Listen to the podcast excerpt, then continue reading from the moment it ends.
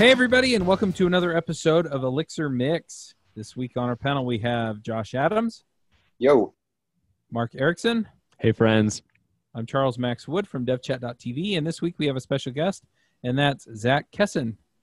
Hi. Now, we've had on JavaScript Jabber, I think, a couple of times. Yep. But do you want to just introduce yourself real quick? Sure. So I've been hanging out in the Erlang Elixir space for a bunch of years. I wrote the book, Building Web Applications with Erlang. You can get it on Amazon, but I warn you, it's totally out of date. I probably wouldn't bother. There's the hard sell right there. Oh, yeah. It's the hard sell. It was written in, the Erlang R14, R15 days. So I always appreciate reverse marketing, like reverse psychology. If you want stuff, I got stuff that you can, check out. Currently, I'm hosting a YouTube channel called The Beam Channel, which is lots of Erlang and Elixir. It's excellent. Glad you like it. I recorded like 5 more videos today. I just finished editing the one on Parallel Map. And I've got one on a couple Erlang-specific ones. I've got one on EEPs, some other stuff. I also have one on a bunch more that I've uploaded but haven't released yet, including one on context-free grammars and all sorts of other cool stuff. This episode is sponsored by Sentry.io. Recently, I came across a great tool for tracking and monitoring problems in my apps. Then I asked them if they wanted to sponsor the show and allow me to share my experience with you. Sentry provides a terrific interface for keeping track of what's going on with my app. It also tracks releases so I can tell if what I deployed makes things better or worse. They give full stack traces and as much information as possible about the situation when the error occurred to help you track down the errors. Plus, one thing I love, you can customize the context provided by Sentry. So, if you're looking for specific information about the request, you can provide it. It automatically scrubs passwords and secure information, and you can customize the scrubbing as well. Finally, it has a user feedback system built in that you can use to get information from your users. Oh, and I also love that they support open source to the point where they actually open sourced Sentry if you want to self-host it. Use the code devchat at sentry.io to get 2 months free on Sentry's small plan. That's code devchat at sentry.io. Well, our topic today is types in Erlang and Elixir. And types seem pretty straightforward to me. Just saying, Also, the Ruby/JavaScript developer in me kind of goes types, ew. But I'm curious, what context do we go to when we're talking about types, and why do they matter? Yeah, that's a good question, and I think we have to be a little specific as to what we mean, because if you talk to, say, a Haskell developer or an Elm developer, or even worse, an Idris developer, they're going to mean something very different for types than what we're talking about in Erlang and Elixir.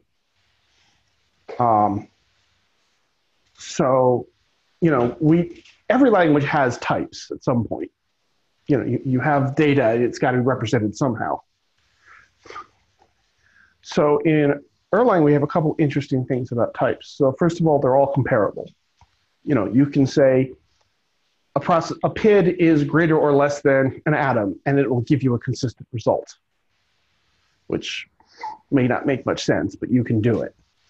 They're also all pretty much, you can convert them all to a binary representation, excuse me, with term to binary.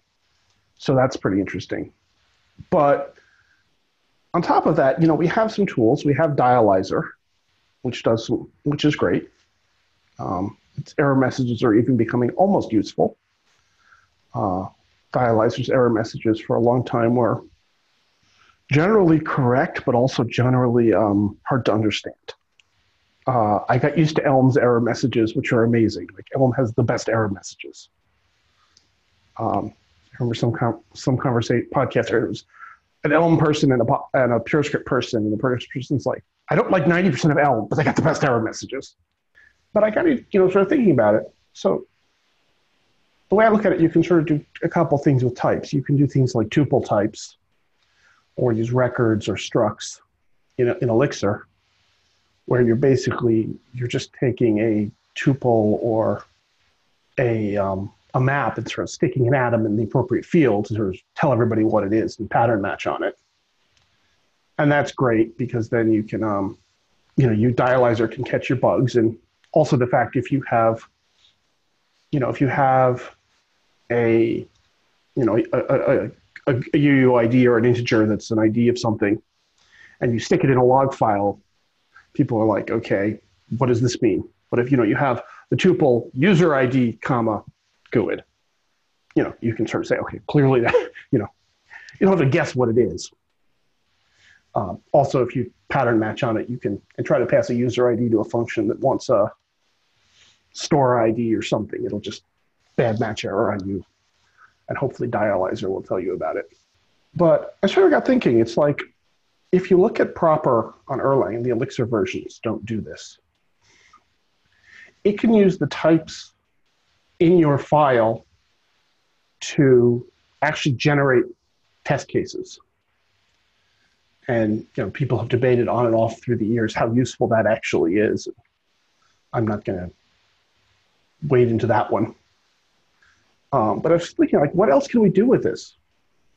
So on the Erlang side, Loic, who created Cowboy, there did a project, I think it was some summer code students or something, called Sheriff years ago, where they actually used types to validate, to validate, you know, inputs to a function, so you can actually test things, you know, and say, okay, you know, this input can be the atoms red, green, or blue, or even more complex types.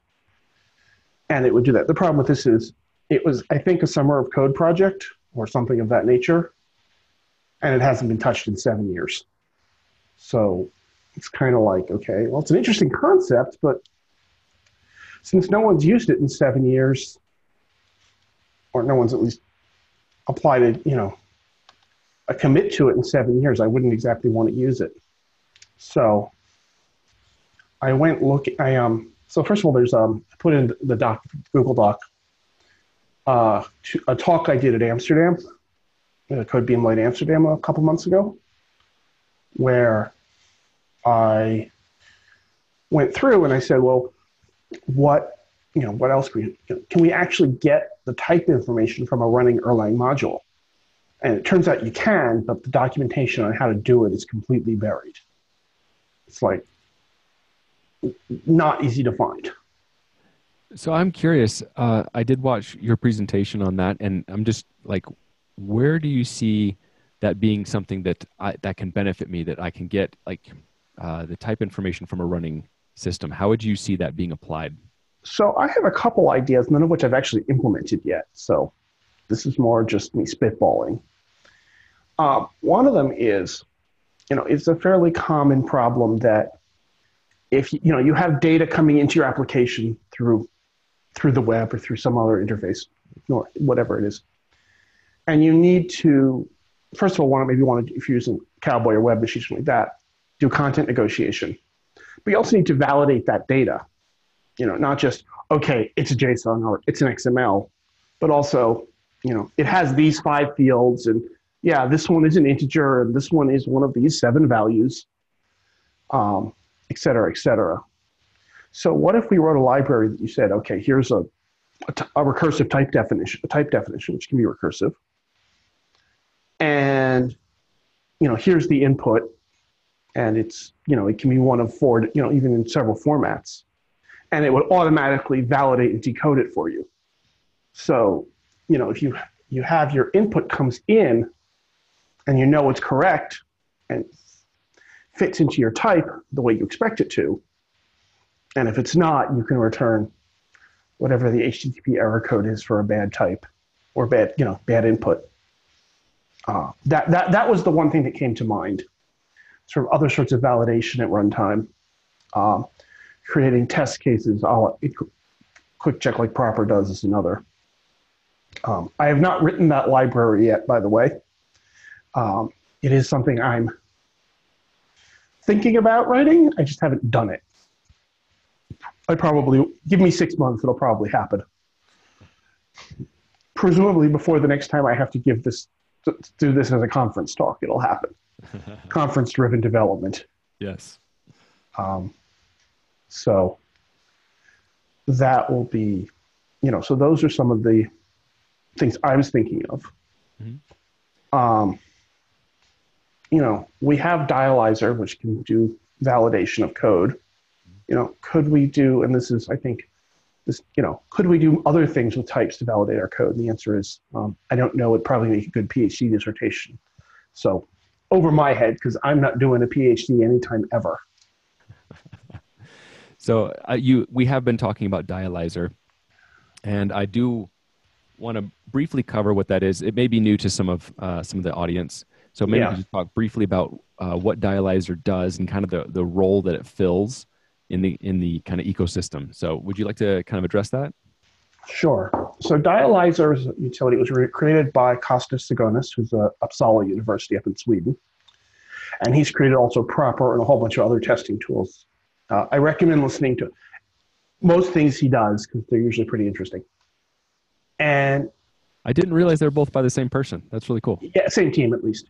Okay. I think it's him and his various PhD students. Nice. And so basically, what it does is it goes through and it does what's called success typing. So it's not as accurate. You know, it can't find everything that, say, the Elm type checker could find. There are lots of things it can't find. But it advertises that it never has a false positive. So if it's telling you something is wrong, something is wrong. And you can use it with Elixir. There's a plugin, what's it called? Dialyxer, I think it is. And that's basically, you just add it to your mix config file and then run mix Dialyzer. And the first time you do it, it has to go through the entire library, standard Erlang Elixir library, and parse everything.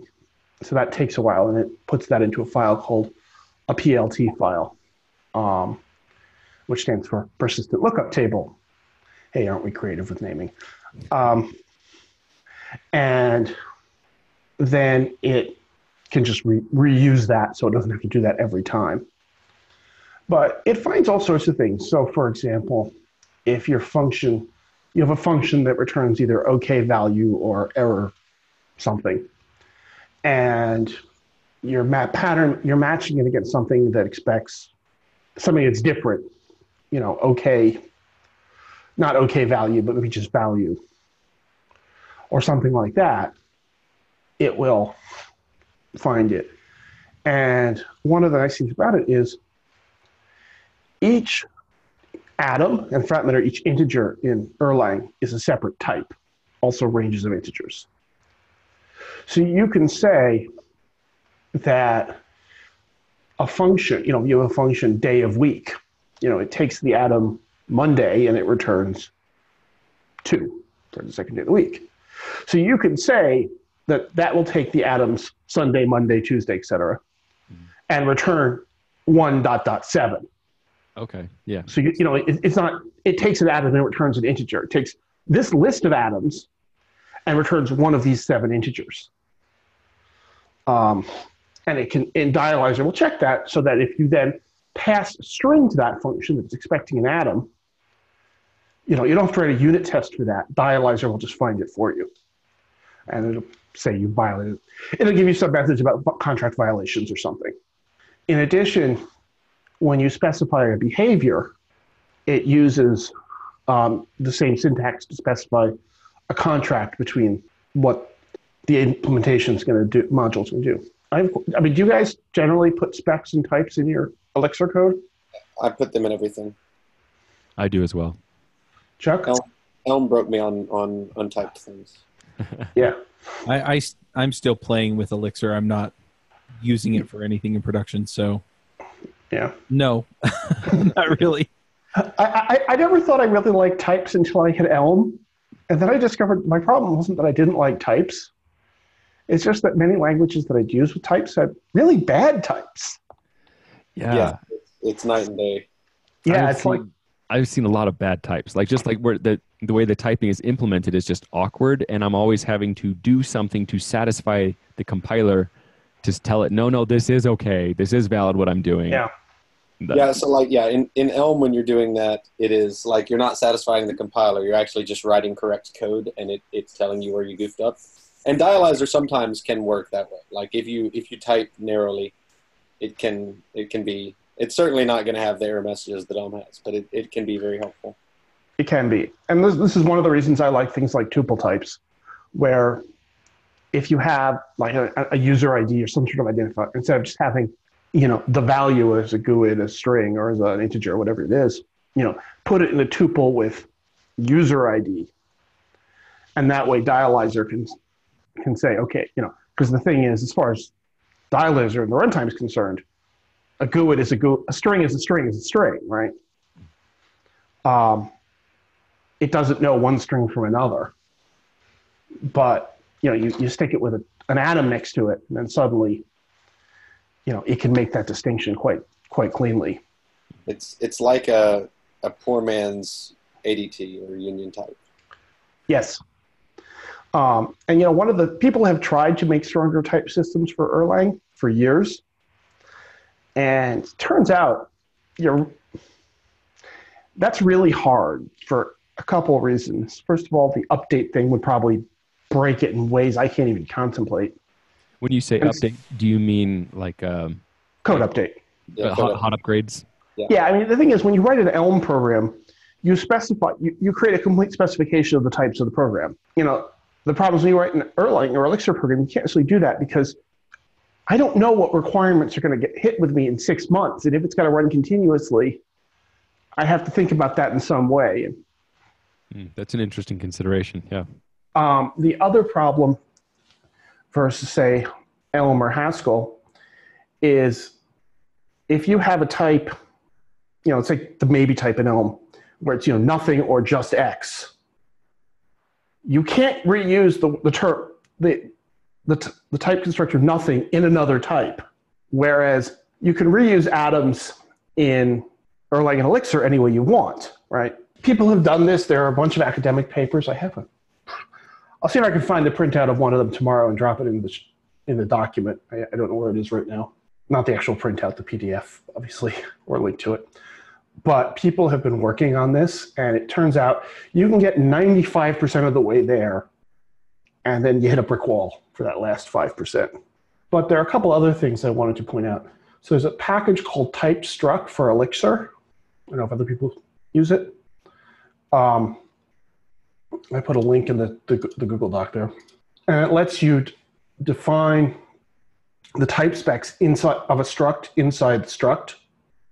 So you don't have to write everything twice.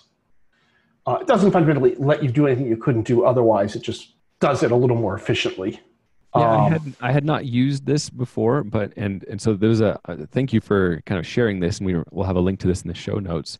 But it is typed struct, and what I think is helpful about this is they give, just on the README of the GitHub page, they have a lot of kind of examples of like, this is all of the information that you have to put in when you're defining a struct, like in a normal like Elixir, if I'm defining a struct and I want to say these keys are required or enforced, and then I want to be able to define the types to say, this person struct has a name and the name is a string.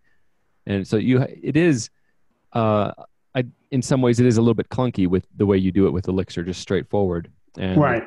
The typed struct approach is kind of trying to bring it a little bit more where it looks a little bit more like a schema, an ectoschema. Where you're I think that's what they were going for. And it's pretty good. So the other thing that I was working on, and I created shared a library. A repo here of my own. This is not intended for production use. This is just me playing. Feel free to steal code under MIT license or whatever floats your boat. I don't really care. But if you look in the user default file, by the way, if you're using the Erlang not Elixir, in the Erlang shell, anything you define in a user _default automatically gets imported into the shell. So you can define a bunch of extra functions that you don't have to, type module colon function. You just useful tip.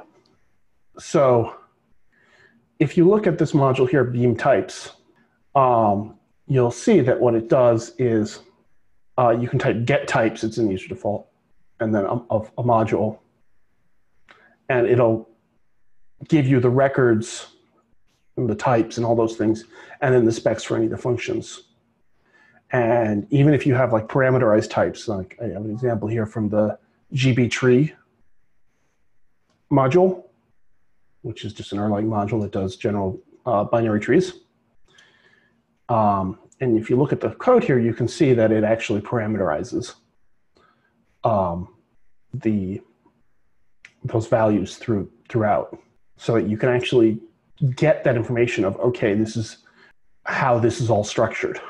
Elixir, actually, I just discovered this. It was digging through everything. If you go, there's a function in Elixir, code.typespec.fetchtypes1, that returns basically the same thing in not exactly the same format, but close enough. It's if you look at kernel typespec underscore kernel typespec beam types is documented, but it's actually deprecated, and then the other one, which is harder to find the documentation on, is not. And if you do it, by the way, you'll see a lot of numbers. Like if you look at GB trees, for example, you'll see, say type 163 colon union, atom 163 colon comma nil, etc. The 163s and 164s or whatever, those are just line numbers. But it basically gives you the abstract syntax tree of the type in some sort of useful way. So you can then play with that. And the interesting thing, as we sort of go off the theoretical deep end here, is I realized as I was playing with this that type specs in Erlang and Elixir actually constitute a context-free grammar. So what are you going to do with that?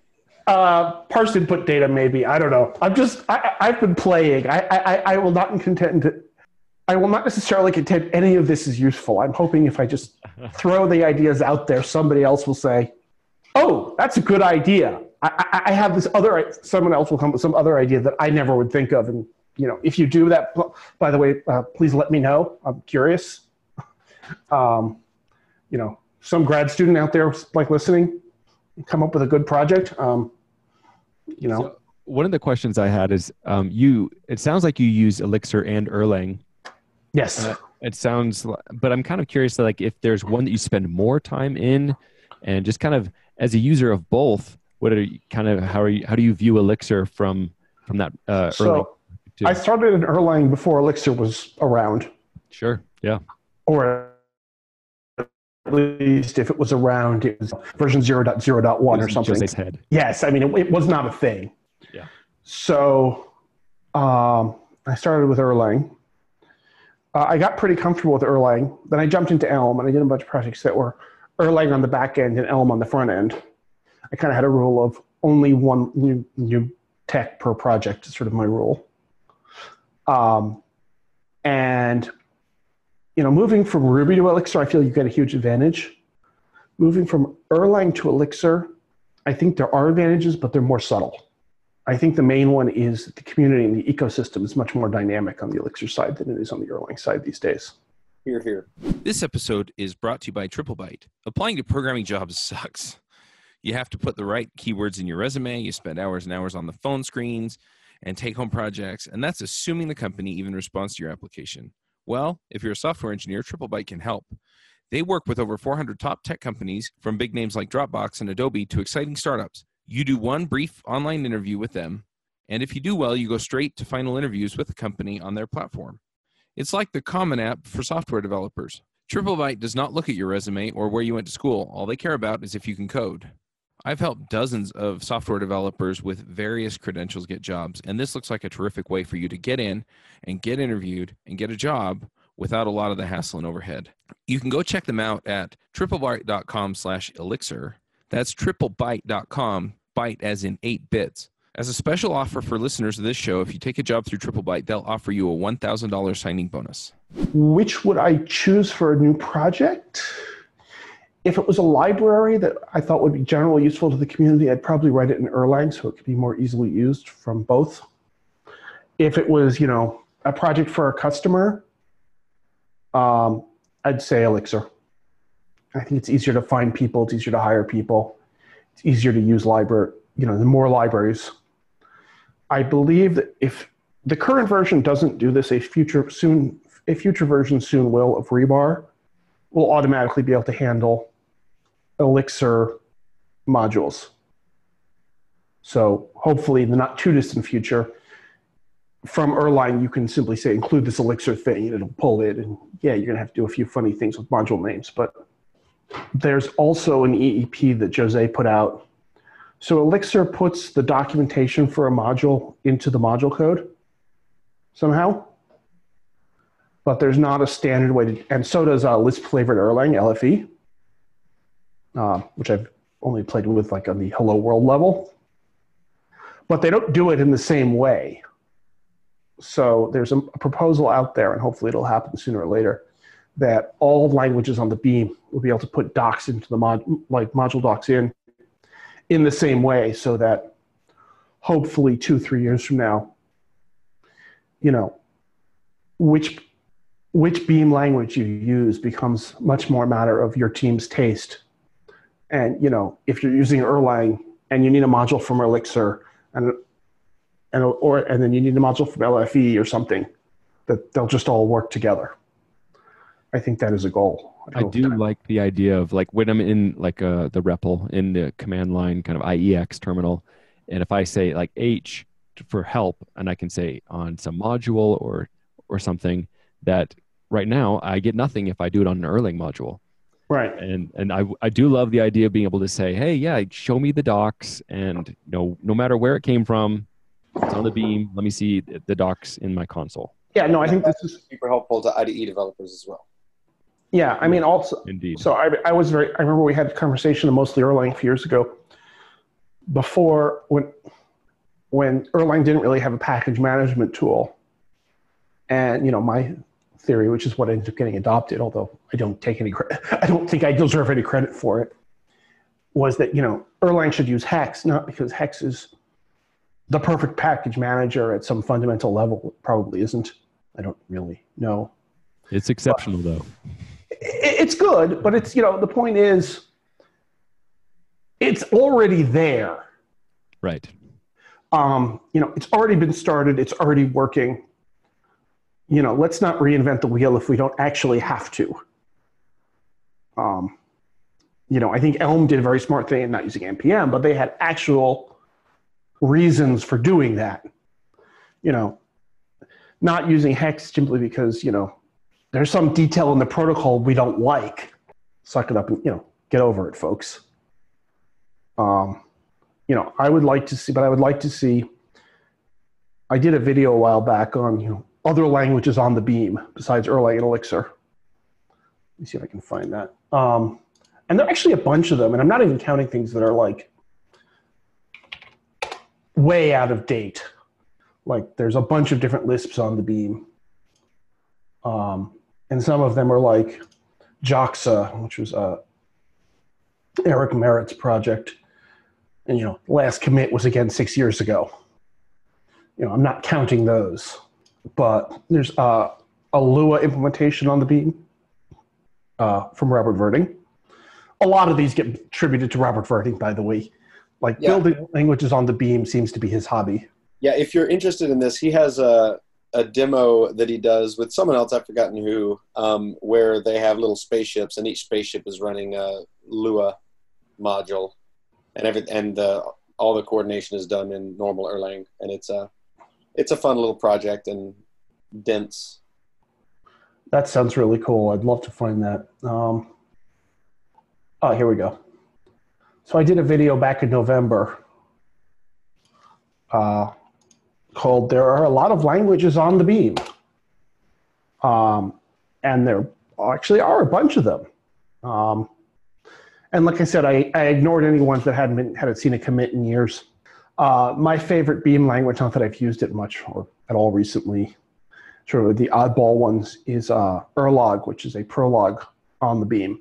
But the cool thing is you could take the results of, that type thing I showed you, that comes out of the, no, not the Erlang one, but the Dialyxer version, pass it in as a set of Prolog facts, and then use Prolog to make inferences over those facts. I haven't done that yet, but I played with it and it was neat, and I ended up building a rules engine with something else, but I evaluated it. Yeah, I did too, actually. I have actually on my Trello board of YouTube videos to make that I haven't made yet. One of them is building a rules engine, which was based on one I did a couple years ago for somebody. Hey, real quick, did you when you did your rules engine, did you compile it with Hype? I was able to get like a massive, like 80% speed up on what I did. I didn't, but it, in this particular case, it didn't really matter. Okay. What I actually did, the short version is, and this was not designed for speed, was basically, so there's a, there's a function you can call in module info, it's module info, that gives you all the functions from a module. So I basically said, any function that has the form rule _, something, and takes one parameter, and that one parameter is some chunk of data, becomes a rule, and it just iterates through them. If it returns true, then that rule, that becomes a possible candidate. If it throws an exception, this was one of those cases where using a try, catch, and Erlang is actually the right thing to do. They're rare. Just go on to the next one. But that basically meant I could just pattern match on the happy case in the head of each function. It worked pretty well. I did not try to use that at high scale though, so your mileage may vary.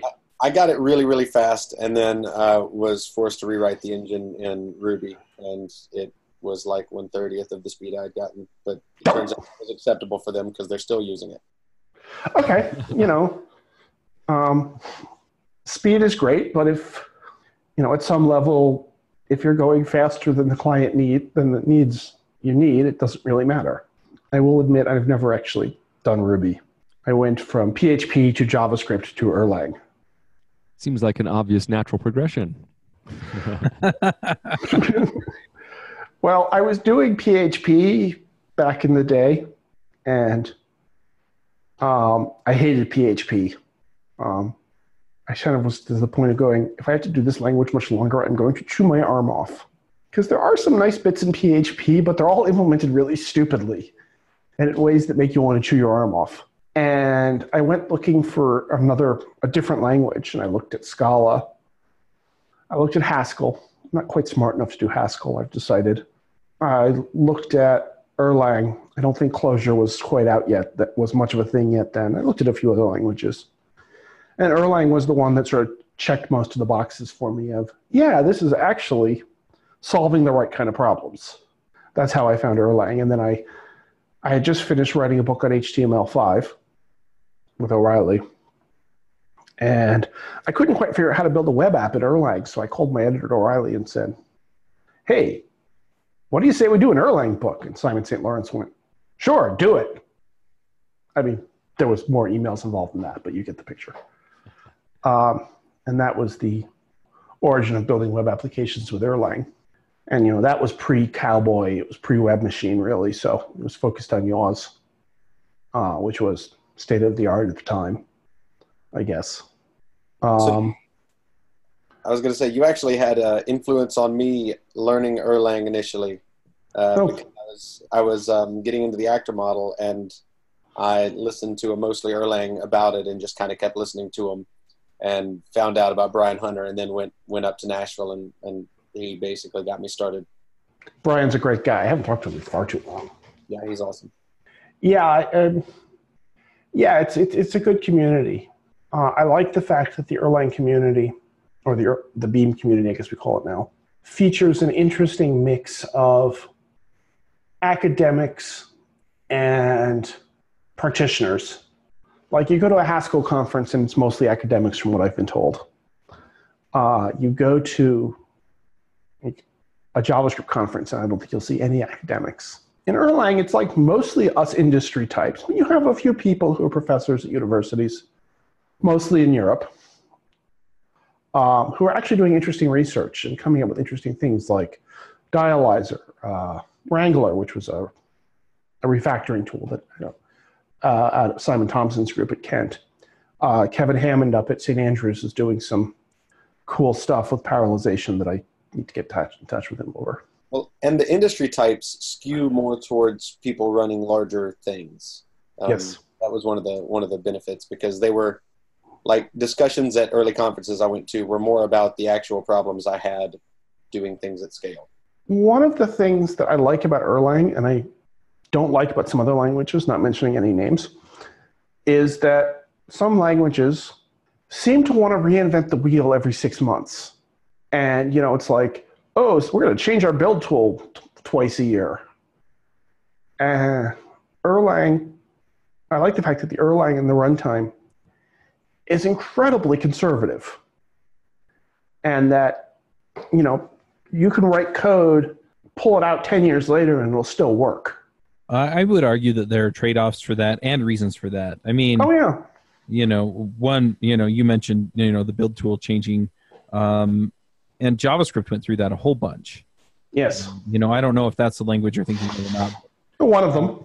But, you know, for example, from grunt to gulp wasn't really, you know, that big a difference. I mean, it changed the way that it did it internally, and it was more efficient and a little bit easier to write, but right. You know, ultimately it didn't change a whole lot. But when things moved to like Webpack or Parcel, you know, that was a major change, and it was driven by the fact that the community had moved on to other things and needed a different tool. And so right, no. It's an interesting conversation to have, right? And I wonder a little bit if what you're talking about is driven by the rate of change in Erlang or Elixir, or if, you know, if that drives the rate of change in Erlang or Elixir, or if it's kind of both. I think it's both, because I remember when they were introducing maps into Erlang, which was some years ago, and it took them a couple of years to introduce maps. And I think the first version that had it, which I want to say was 17, but it might have been R16, I don't remember, had some weird issues that they were slow if they got too big. Right. There was limits on what they could really do. And yeah. And I think it's fun to kind of point out, like if you look at some of the earlier Elixir books, they were using hashdict. So that was the alternative of what you would use. And so it's like it really is quite a young thing. And I've been very pleased with the Elixir and Erlang communities being able to work together and yes. not be a adversarial kind of relationship. So I've been very pleased that things like this come in and improvements are made and everyone benefits. Yeah, I mean, you know, and there's definitely on the Erlang OTP core team a sense of if we put something in the language, it's going to be there for 20 years. So let's slow down and get it right. Well, that is a funny thing about Erlang, just because they have that long of a, you know, where they have that track record, where they have already had that experience of, yeah, we're still either committed to something that was added a decade ago, you know, and like there are other more modern languages where that's not the case, where yeah, well, I mean, more of I'm okay to break things all the time. Yeah, I mean, I'm assuming it's because Erlang was written to ship telephone switches, and I'm assuming, you know this for a fact, but I'm thinking it's a pretty good guess. When they ship a telephone switch to a customer, it might be there for 15 years. Yep. Well, the other thing is that in today's world, my phone is a life-saving device, right? If something happens to somebody, I pick it up and I call for help. And, yeah, you know, and so it had to have that level of reliability too, right off the bat. Right. I mean, that level of stability in the language leads to the, you know, at least depending on how good you are, I guess, at writing software, the same level of stability in your software that runs the switch. Right. I mean, and of course, Eric, you know, telephone switches due to contractual and regulatory issues have strong demands on that because, you know, even back in the days of landlines, you know, it's still, as you say, a life-saving device. If, you know, if the phone company takes my city's telephone lines offline for an hour to fix the software, there's a good chance people will die because, you know, they can't call an ambulance or a fire truck or whatever. You know, if you take your game engine offline for half an hour, yeah, you'll probably lose a little money and annoy your customers, but nobody's going to die. So they really have those requirements of, yeah, it's got to be as stable as humanly possible. It leads to some very conservative, I think, engineering choices in the Erlang core. On the other hand, I think Elixir is very interesting in that it can take a very stable core and be faster moving over the top of it and come up with cool ideas. Yeah, that's my favorite thing about the Elixir ecosystem is there's so much rich stuff that's been built around Erlang for forever that it's easy mining to go find some stuff that maybe hasn't been surfaced recently. And get stuff. Like when I first did WX widget stuff in Elixir, I said, oh, there's this WX module, and then turns out I can use it, and it works pretty much everywhere. And you know, and you can also do some cool stuff with reusing things in unexpected ways. Like I did, you know, the recon module, Fred's recon trace module lets you say, okay, how has this function been called? But you can actually use that in a test to say, you know, is a given module and function been called the way I expect it to in your unit test or in your quick check property? That's totally a thing you can do. All right. Well, anything else that we should jump on with types or anything else before we go to picks? I think that's good. All right. Well, let's go ahead and do some picks then. Mark, do you have some picks for us? Sure. This is one I've mentioned a while ago, but I thought I'd mention it again. It's a tool that I use whenever I want to burn a USB that is bootable, and it's called etcher.io. So it's etcher.io. It's a website. And it's actually an Electron-based application, but it's really nice because it has, it'll list your USB devices, so it doesn't let you accidentally burn in a USB, like an ISO image to, like, say, your hard drive. So it's just a nice one. It could be bad. Yeah. But it's attractive, it's a nice, and it's free, so etcher.io is my pick. Nice. Josh, do you have some picks for us? I have one pick, and it is Elixir related. It is a 12-minute video from Dave Thomas introducing his components library. Ooh. And I posted a link, and it's really fun. If you haven't been following along, this is a sort of a discussion he was having on the forum 3 months ago probably, and had kind of hinted at this way of building things in Elixir. And it's really nice. It makes it very easy to build lots of small servers that interact with nice macros to keep things kind of restricted in a good way. That's cool. I know I've heard him talk about the idea before, but I'm glad to see he's continuing to flesh it out and explore that and share what he's doing. In the demo he builds, I forgot what he builds, but it's a pretty solid example, and it's really fun seeing how it comes together with his library. Nice. I'll jump in with a couple of picks. So one of the picks that I have, and this is something that I've been using for a while but really enjoying, and I've found that you can write Elixir in it, is Visual Studio Code. It does have a language service for Elixir. Yeah. I think it's the same one we did the episode on. Yes, that's right. Using it with Vim, you can also use it with Visual Studio Code. Really, really liking that. One other thing that I'm going to pick, and this comes out of a conversation that we had on Ruby Rogues today. We were talking about Ruby on Jets, which is allowing you to build microservices with Ruby.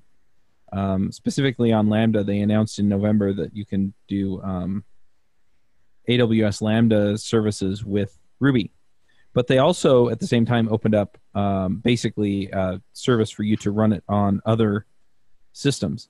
And so if you wanted to run it on Elixir, you could conceivably build a little shim that would allow you to run AWS Lambda on Elixir. So someone has already written up a blog post doing that as well, by the way. Oh, awesome. I'll have to go check that out. But yeah, so anyway, I just thought that was interesting. And, you know, kind of seeing languages get into more places where you have more options and can do more interesting things. I love that stuff. So I'll pick that as well. Zach, do you have some picks for us? Well, I've got a couple. The first is actually Elixir related. I put out an email course on how to build releases in Elixir, four-part email course using Distillery. If you've not looked at releases for releasing your code, totally should. Topic for another episode, but you guys should talk about that. So that's one. The other one is something that's something that I suspect the rest of you will have not heard of. So you've all probably at least heard of occasionally the Eurovision Song Contest. It's a big, rather silly European thing that like all the countries of Europe, including Israel, send an act to every year. So this year it's being hosted in Tel Aviv because Israel won last year. And there's like a talent show on the television here that and the winner gets to be the act for Eurovision. And there's a band called the Shalva Band, which has been on it. And Shalva is an Israeli organization that helps kids with disabilities. So this band is, the two lead singers are blind, two of the members have Downs, a couple of the members have other disabilities, and they've just been like running away with it.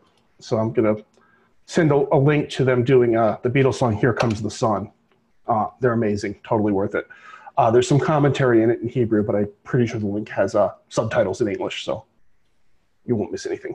Awesome. Totally random, but I just thought they're really great. So very cool. If people want to find you online, Zach, where do they go? Best way is to go to my YouTube channel, The Beam Channel, which I will get you the link to that as well. I also do training courses for Erlang and Elixir developers. So if you want a training course, intro to Erlang, intro to Elixir, or using property-based testing in either language, and I've got a few other I'm working on, give me a shout. Happily to bring it to your company. And, you know, have passport, we'll travel. Awesome. All right. Well, we'll go ahead and wrap this up. Thanks for coming, Zach. No problem. Thank you for having me. So, all right. We will be back next week. Bandwidth for this segment is provided by CacheFly, the world's fastest CDN. Deliver your content fast with CacheFly. Visit CACHEFLY.com to learn more.